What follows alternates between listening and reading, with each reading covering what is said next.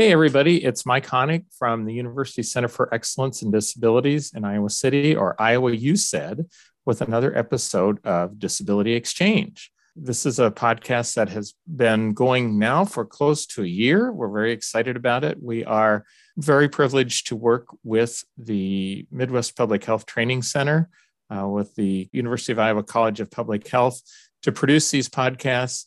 Our mission is to center and elevate the voices of people with disabilities and their families. And so we do that by actually doing as close to in person as we can get. We're doing them via Zoom, obviously, but we're getting firsthand experiences of the individuals with disabilities and their families in a very much of a conversational tone.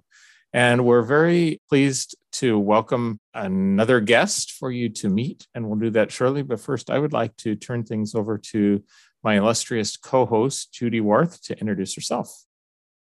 Illustrious. Illustrious. I'm going to hold on to that for a while. Yes. No one uses the, that word in conjunction with my name. Um, I am Judy Worth, and I work here at Iowa's University Center for Excellence in Developmental Disabilities, along with Mike. And we're really excited today because Nathan Albano has graciously offered to share his story, his life, his ideas and his advocacy with us today. Um, so, welcome, Nathan. Hi, it's great to be here. Well, Nathan, um, the, you are new to us, so we have to confess. Well, not really confess because it's been an honor, but a lot of the people that we have um, interviewed and, and you, the listening audience, have met are people that we've known for quite some time. Because um, that, was easy to get them to come on talk, and and actually getting you to come talk with us uh, was easy too because you readily agreed. And, and Nathan, we really appreciate that. So, why don't you start by just giving us a little background? Tell us about who you are, what you're currently doing. I, I happen to know that you're a student, but just uh, some of the identities that you uh, would like to share with us, and we'll just we'll we'll move from there. Yeah, um, my name is Nathan. Uh, I use he/him pronouns. Uh, I am currently a senior majoring in sociology. So this is actually my last semester. And I am the president of UI Students for Disability Advocacy and Awareness, which is currently uh, the largest disability focused student org on campus. Um, and in addition to that, the Disability Constituency Senator with uh, the undergraduate student government. My first question is when are you going to shorten your name? Have used I, I was yeah. Uh... yeah I, I, should have said it right after but we just go by used to no no i mean when are you going to shorten your the org the org's name? Because it's so it's so long. Um or are you? I think you know we only ever use that full name when we like introduce ourselves. So usually we just go by the acronym. Um and the acronym is become i want to stay iconic in our little circle so i don't think it's well then don't change time. it exactly. Yeah well nathan i you and i have something in common. I see that your hometown is omaha. Where'd you go to school in omaha? Uh, i went to omaha central for high school. Oh sorry man. I went to west side. You know what that means right? That means we have a bit of a rivalry. Well we did like a hundred years ago. What brought you to the University of Iowa? When I was looking for schools, I was really between uh, UNL, so Lincoln or Iowa. Um, and I was thinking about it, and you know, UNL was going to give me a better rate for in-state and more scholarships and whatnot. But I wanted to get out of Nebraska. You know, I wanted to try something new. Um, enter a new community to make you know new impressions on people uh, sort of interact daily with people i hadn't known for like 12 years at that point. Mm-hmm. um, and when i saw iowa i just really loved the campus and the city and just how sort of integrated it was um, and just the vibe was great. So iowa was you know not nebraska but not too far. So it was just kind of a good point. I so totally can, get that. I didn't want to go to University of Nebraska because it would be like going on with high school. Yeah. Yeah, you could yeah. be close enough, but but not so far away. Far enough away they couldn't see what you were doing on Saturday night. But close enough. If you need to be home on Sunday, you could make it. Yeah, so, exactly. Are you a sports fan at all? Was it a, was it a thing to become go from being a Husker to a Hawkeye, or is that not in your?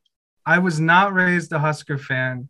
Uh, I was exposed to it a lot, obviously, but I was raised just by my mom, who is from Illinois, so she didn't really have any allegiance to the Huskers. Uh, but I have become an Iowa fan, which has annoyed some of my friends back home, but I wear it proudly. Nice. so tell us a little bit about your connecting with the the disability world and how you came to uh, uh, i so for those of you out there listening um, i met nathan actually online for the first time on friday at a council on disability awareness meeting which is a another it's a campus organization that really focuses on an inclusive community uh, on the ui campus and beyond. And nathan i was really impressed by how you know you came into a new group and you didn't seem to be intimidated. You were just you have ideas and you seem very comfortable sharing them. So tell us about how you got to this point of really owning um, the importance of disability advocacy and, and really getting involved in it yeah um, I don't know where to begin with that story because it's it's a long one. I actually came to the university not identifying as disabled or neurodivergent, uh, really in any way. It wasn't on my radar until I had some trouble sort of keeping up with classes. Um, just to make a long story short, and I would love to get into it more later, but I ended up sort of failing a semester and then withdrawing my next one uh, and so I was in a place where I was looking for answers and I was meeting with psychiatrists. Um, and at my initial meeting, actually, within 40 minutes, my psychiatrist turned to me and said, Nathan, have you ever been diagnosed with ADHD? and I was like taken back because I had never even considered that.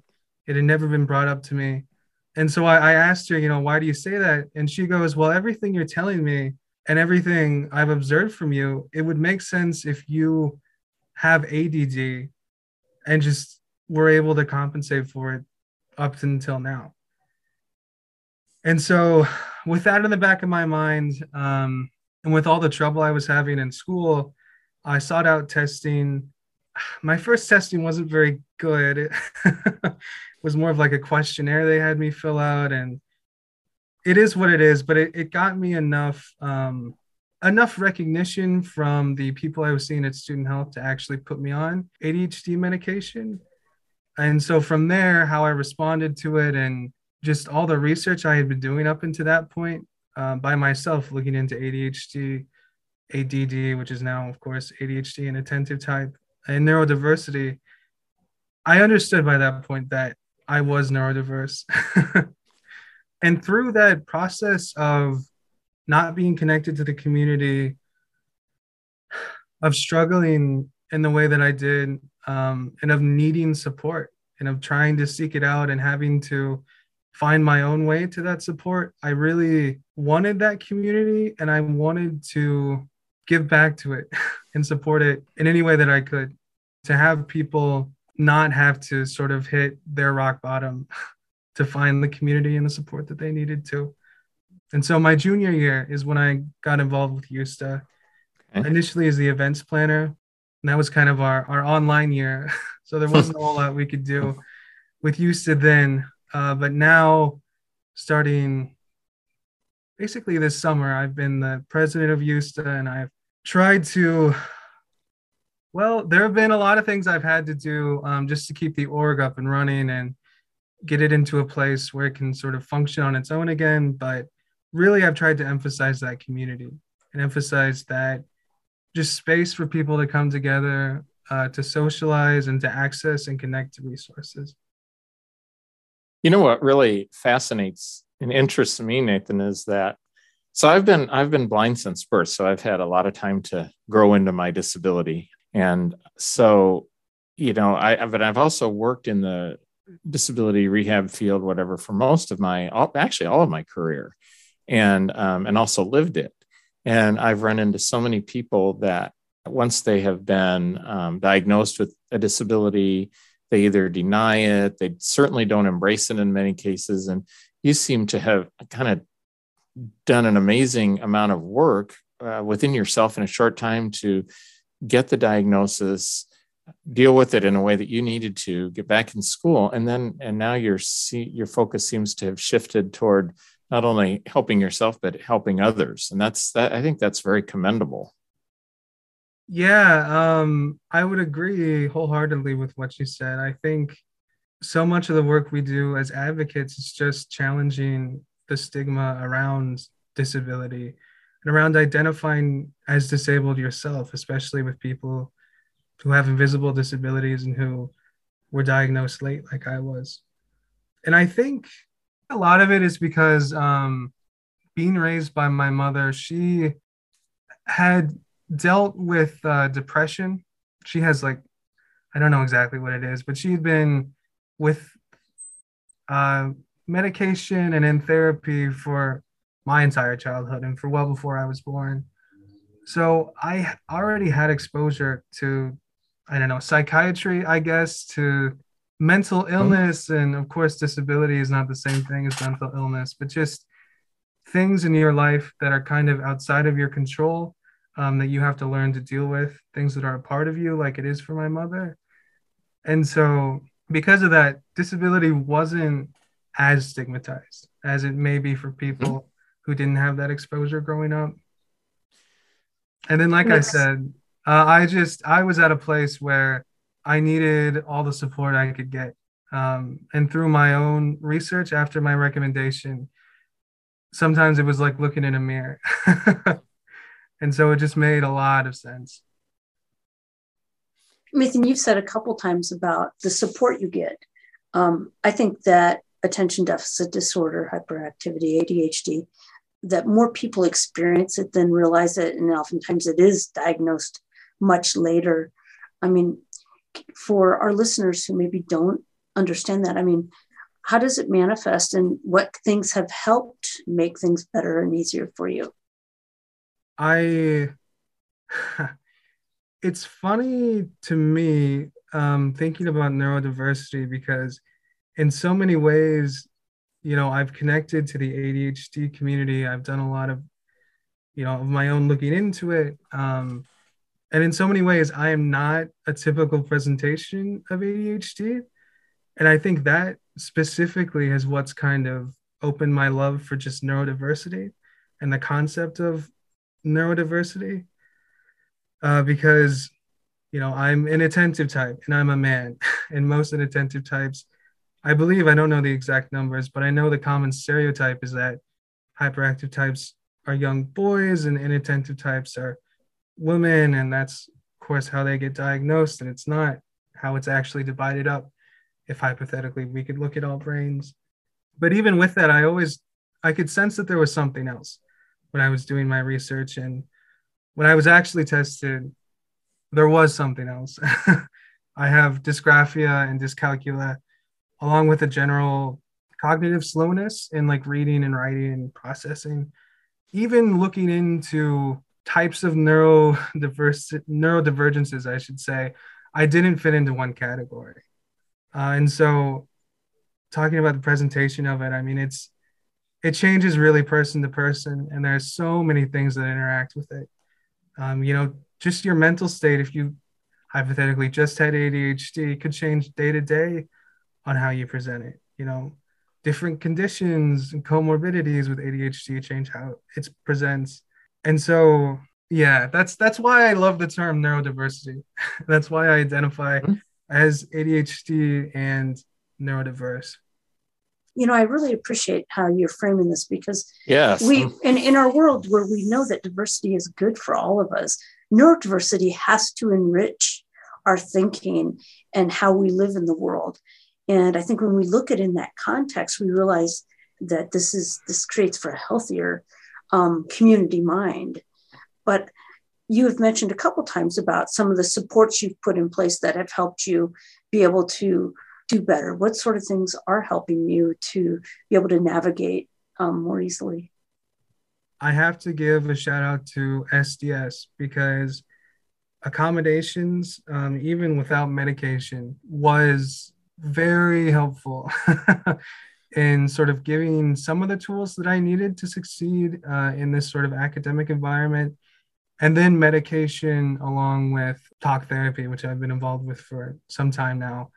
All of those things for me have really been essential to allowing me to get back into school from where I was, to succeed in school and to succeed in other aspects of my life. Just being able to get medicated and accommodated um, and come back into school, you know, with people I could talk to, with people who I could process things with and plan things with has been, like I said, helpful beyond words. I recommend to a lot of USTA members when they talk about how they're struggling, you know, talk to UCS, talk to SDS, and talk to SDS about some of the other programs they have, like Academic Life Navigator and Academic Coaching. I've been in both of those programs since almost since they were debuted a couple years ago. and those have been really helpful too. Could you clarify what um, SDS and, and UCS are just for yeah, yeah. Who... So SDS is Student Disability Services here at Iowa, and then UCS is our University Counseling Services. And almost every university has those resources available to students. So if you're struggling um, at your school, take a look for your disability services and your, your university counseling services that are available on almost every campus. This could be a probably a little bit of a mixed bag, Nathan, but how overall have professors, TAs, that sort of thing responded to your um, accommodation requests? And I, and I know some of those probably go through SDS, but how has that been a bumpy road or has it gone for the most part pretty smoothly? Talk to us a little bit about that. It's it's funny because even though I didn't have a lot of exposure to accommodations before COVID, I just had one semester at the beginning where um, I gave my professors accommodations, and then halfway through that semester, we went online. Mm. The difference in having classes that are accommodating just by virtue of being virtual and having to go to classes at a specific place really changed the reaction to my professors when I would give them my accommodations. I've had some professors who gave me accommodations before my freshman year, even when I was undiagnosed, um, where I would just go to them and I would tell them that I was struggling with depression and anxiety and was trying my best. And some of them were more ready to believe me than some others. But I would say the reactions I've gotten, I have gotten some professors, some TAs who I've had to go to SDS with, or who have um, tried to draw a line in the sand, and one of which who actually wrote me a pretty nasty email about quote unquote wow. doing whatever I wanted instead of, you know, helping me succeed in the classroom, which is what the accommodations are supposed to do and actually do do. But I feel like my reaction overall has been pretty positive because I've heard from people in USTA who have had to argue with almost every single class every single semester. And I haven't had to do that, thankfully. But there still was a really big learning curve to getting this letter and then knowing what to do with it and knowing what to ask for and knowing what actually works best with my, you know, neurotype and my studying habits and like I said, the the reaction was really different during COVID, during online classes, and during in person classes. I feel like people were much more willing to accommodate when everything was kind of up in the air. For example, I had most of my lectures recorded during COVID. Uh, even if they were live Zoom sessions, they would record them and send them to me so mm. I could watch them, you know, at three in the morning and take notes if I needed to. Whereas with in-person classes, I have gotten a lot of pushback on recording classes and on like getting class notes, things like that. So it's very interesting.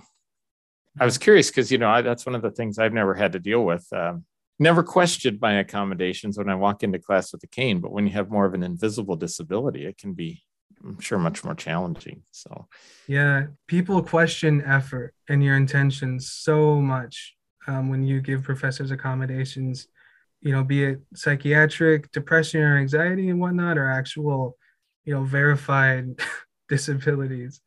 And I think it really just stems from ignorance. You know, people like to think there aren't these things that can sort of impede our agency or how we react with the world when there are. Right. Absolutely. Yeah, and you know, we I, I appreciate you speaking so eloquently about it because I think that so often you're in this place where they go, Oh, you're just asking for this because you know you think you can. I've been depressed before. I've been anxious before. I sometimes have trouble focusing. So you know and i, I think that's one of the challenges especially with um, as mike said some of these disabilities that are less visible mm-hmm. you know um, or just different ways that our brains work and i think it's harder for people to understand so um, i think every person who requests and receives an accommodation helps educate our educators more and more about this. Um, so keep up that good work. have you had, I mean, have you had any stories of excellence where you've seen, been in classes or in situations where you saw the, the teacher in the class embrace this and run with it in a way that models how it should be done? I really go back to my freshman year um, when you know before COVID, before I was diagnosed or identified with any disabilities or whatnot, and how willing, specifically, it was a TA for one of my rhetoric classes, was really willing to work with me, was willing to, for example, let me take the midterm for longer in his office, which is an accommodation I have now. But at the time, it was just something he was willing to do because I was struggling and because I came to him and said, this is something that's affecting my ability to get work done. And so just that willingness to support students without an accommodation letter, without the threat of a disability service, I think is really commendable. And I really respect. That's great. Well, part of it is that you spoke up, you know, and and sadly, mm-hmm. um, you know, I think there are a lot of students that may not have been willing, like you were, to speak up. And I've was involved a little bit with USDA when I first, you know, when it first got off the ground, but I've sort of stepped away in recently. But is that something that comes up very often, just in terms of how important it is to be proactive and and encouraging one another to, you know, to in, in an environment which can be a little intimidating to to speak out and ask for what you need?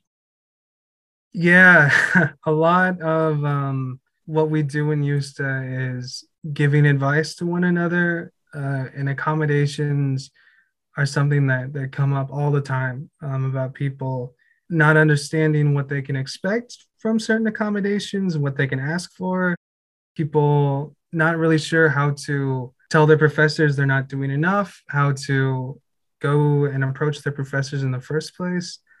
Uh, and so a lot of a lot of the work that we do I say work, it's not really work, but it's just telling people about the experiences we've had.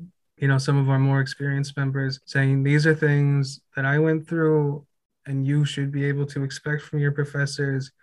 Um, these are reasons you can go to SDS and contact them if they're not being fulfilled through your accommodations. And also just being in communication with your professors is so important and something that we try to tell people. I think that's that peer support and modeling that is super important. Now you said you were a senior, so have you are you looking toward the future? Are you, any ideas where you might be headed in the next year or two? Well, I applied to graduate school uh, to sociology PhD programs at the end of last semester, uh, and I was really looking forward to that, but unfortunately, my luck with admissions has not been good. Um, I might not get the chance this year to to go and and and try that out. But so a lot of it has been um, figuring out where I go from there. I've I've given thought to getting involved with social work or even with other routes of disability advocacy through employment, whether or not it's at Iowa. Um, while I still try to get into graduate school next year and the year after and whatnot. But yeah. Nathan, what's your dream job? I still do think I would like to be a professor um, at a research university, partly because I love sociology and I could talk about it all day. um, and partly because I have a vested interest in studying and dissecting these forces that I've dealt with in my life. Um, and from understanding comes action that we can take, right? So, understanding what neurodiversity is in a social context, um, how that interacts with our society and our environment to create depression and anxiety and how that affects people is something that affected me. it still does to this day. And it's something that I would like to research because that field, especially, you know, disability studies, neurodiversity, is so young. And for such a long time, even in a field that has done so much work for marginalized communities, it's still, there's a lot more that needs to be done. Absolutely. Absolutely. You will find there are many, many paths, but Mike and I were messaging back and forth that um, we both serve as core faculty on a project called Leadership in Education and Neurodevelopmental and Related Disabilities, or Iowa's LEND program. Um, and it is a graduate level training course to help build medical professionals, social work, rehabilitation professionals, um, awareness and knowledge of disability related issues. And it's unique in the respect that it has two additional disciplines in addition to medicine, education, social work, dentistry, OT, PT, speech language pathology, psychology, um, no sociology, but there is public health. Um, but we, we have self advocates, um, people who, ex- who have the lived experience of disability, and family advocates who not only learn from the other disciplines, but teach about the lived experience um, I would say that if that's something that sounds at all interesting to you, should reach out to Mike or I after this because we'd be glad to share that with you or any of our listeners who might be interested in this really powerful program that teaches leadership in self leadership. How do I become a stronger advocate? To mm-hmm. systems leadership. Um, how do I change systems within my organizations, within my business? To policy leadership at the state and federal level.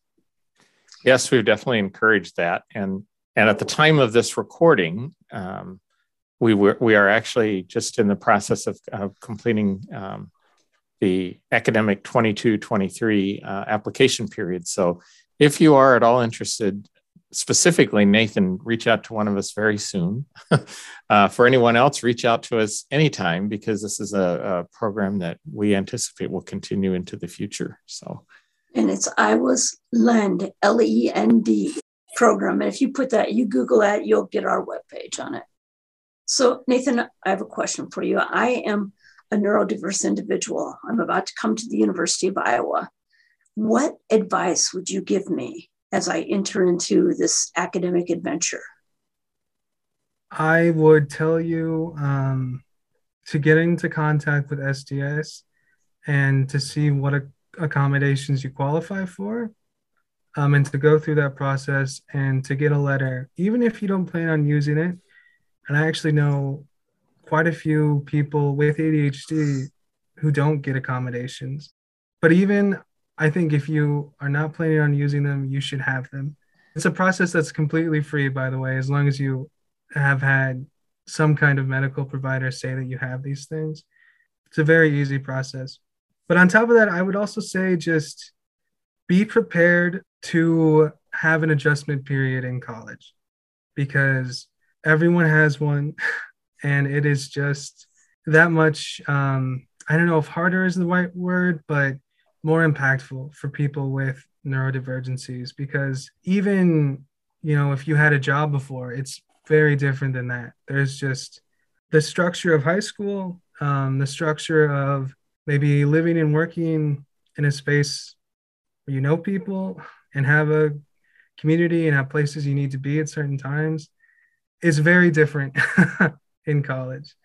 And so you know just prepare yourself for that very very sound advice so And we're kind of going to go from that end to maybe the other side of the spectrum, I guess, as we sort of begin to wrap up here. In the short time, you know, you've um, identified as neurodiverse and having a disability, you've accomplished a lot. What would you like to be remembered for? What would you consider as a legacy of what you're accomplishing and hope to accomplish? I hope to leave this semester um, knowing that UISDAA is in a place where it can keep doing what it's doing, um, where it can keep getting better and get more engagement from more people over time, and just have a solid foundation of people, of culture, of ideas to keep it running. And also, something I've been trying to do that I need to start putting more effort into the next couple of months is getting um, energy built up around a disability cultural house because mm. it's something you've in years past. Has talked to the administration about something that hasn't happened yet obviously but there is a new i guess community of those houses that is going to be built within the next 10 years on Hubbard. And they don't have plans currently to include a disability cultural house. Uh, and so i just think having a location for our community outside of SDS, you know, a, a student led location would be very helpful. So those two things really is what I hope I can tell myself at night after I'm done with this degree. And you certainly are making a mark um, in a big way at the University of Iowa in the disability space and the neurodiversity space. And it's really going to be fun to see where things go for you and just to work with you short term eh, and hopefully longer term. But at least you know right now we have a, with the uh, Judy Heumann visit coming to Iowa. Um, lots lots of stuff, exciting stuff going on here in the next couple of months. And Nathan, my superpower is to be able to see other people's superpowers. And I believe that we're going to see a whole lot more of you. That as you, your, your passion and your ability to articulate and your desire to create community um, is going to massage itself out in ways that you don't yet even know. Keep hanging with us, and we'll we'll bring you around too. Um, but I just I, you you have what it takes, and um, your courage to share with us as honestly as you have today, and to help other people see, because there's too many people who enter into post secondary options and struggle and never know why. Yeah. And you've succeeded. You're graduating. Thank you. As as someone who um, got some bad news last night about my grad schools, I, I really appreciate that. Well, in the immortal words of Ross Perot, when he ran IBM, he used to tell salespeople, "You're going to approach people, and they're going to say no. Well, you take no as later." And you keep going back because 70% of those no's will become yeses. And that same thing will be true for you. Um, and that no, as we've heard many times in this podcast, leads people to someplace better. Absolutely. I um oh I didn't technically get fired, but I was going to at a job about a little over 30 years ago now. And um, I saw the light in time and I got out before and and they actually gave me recommendations if I were leaving, which was I found very ironic. But anyway, the the short story of that is it led me into my work as an independent living specialist with the nonprofit Center for Independent Living, which in turn led me to the university where I've been spent um, almost 30 years. Um, and they said no to me, and I, you know, it was very very hard initially when that was going down and we're not glossing over that. I'm sure it was very difficult news but um, you are so articulate and so willing to share and committed to supporting not only yourself but others that that's going to take you very far and we're really very sincere about that. Thank you. It's it's been great um, talking to both of you. This was a, a great way to spend my afternoon. Well we well, thank- can only ditto that. Absolutely and with that, I would just like to thank you, Nathan, for for spending your part of your afternoon with us. We want to thank our listeners for hanging with us and and following our podcast. Um, we encourage you to stay tuned. We will be having uh, a number of podcasts coming up in the near future. And thanks again to our partners with the Midwest Public Health Training Center. And wish all of you uh, well. And thank you once again, Nathan, for your time. Of course. Thank you. Thank you for joining us today on Disability Exchange. Disability Exchange is produced by the University Center for Excellence in Developmental Disabilities, which is housed at the Center for Disabilities and Development at the University of Iowa. Special thanks to Kyle Delvaux for the music contribution.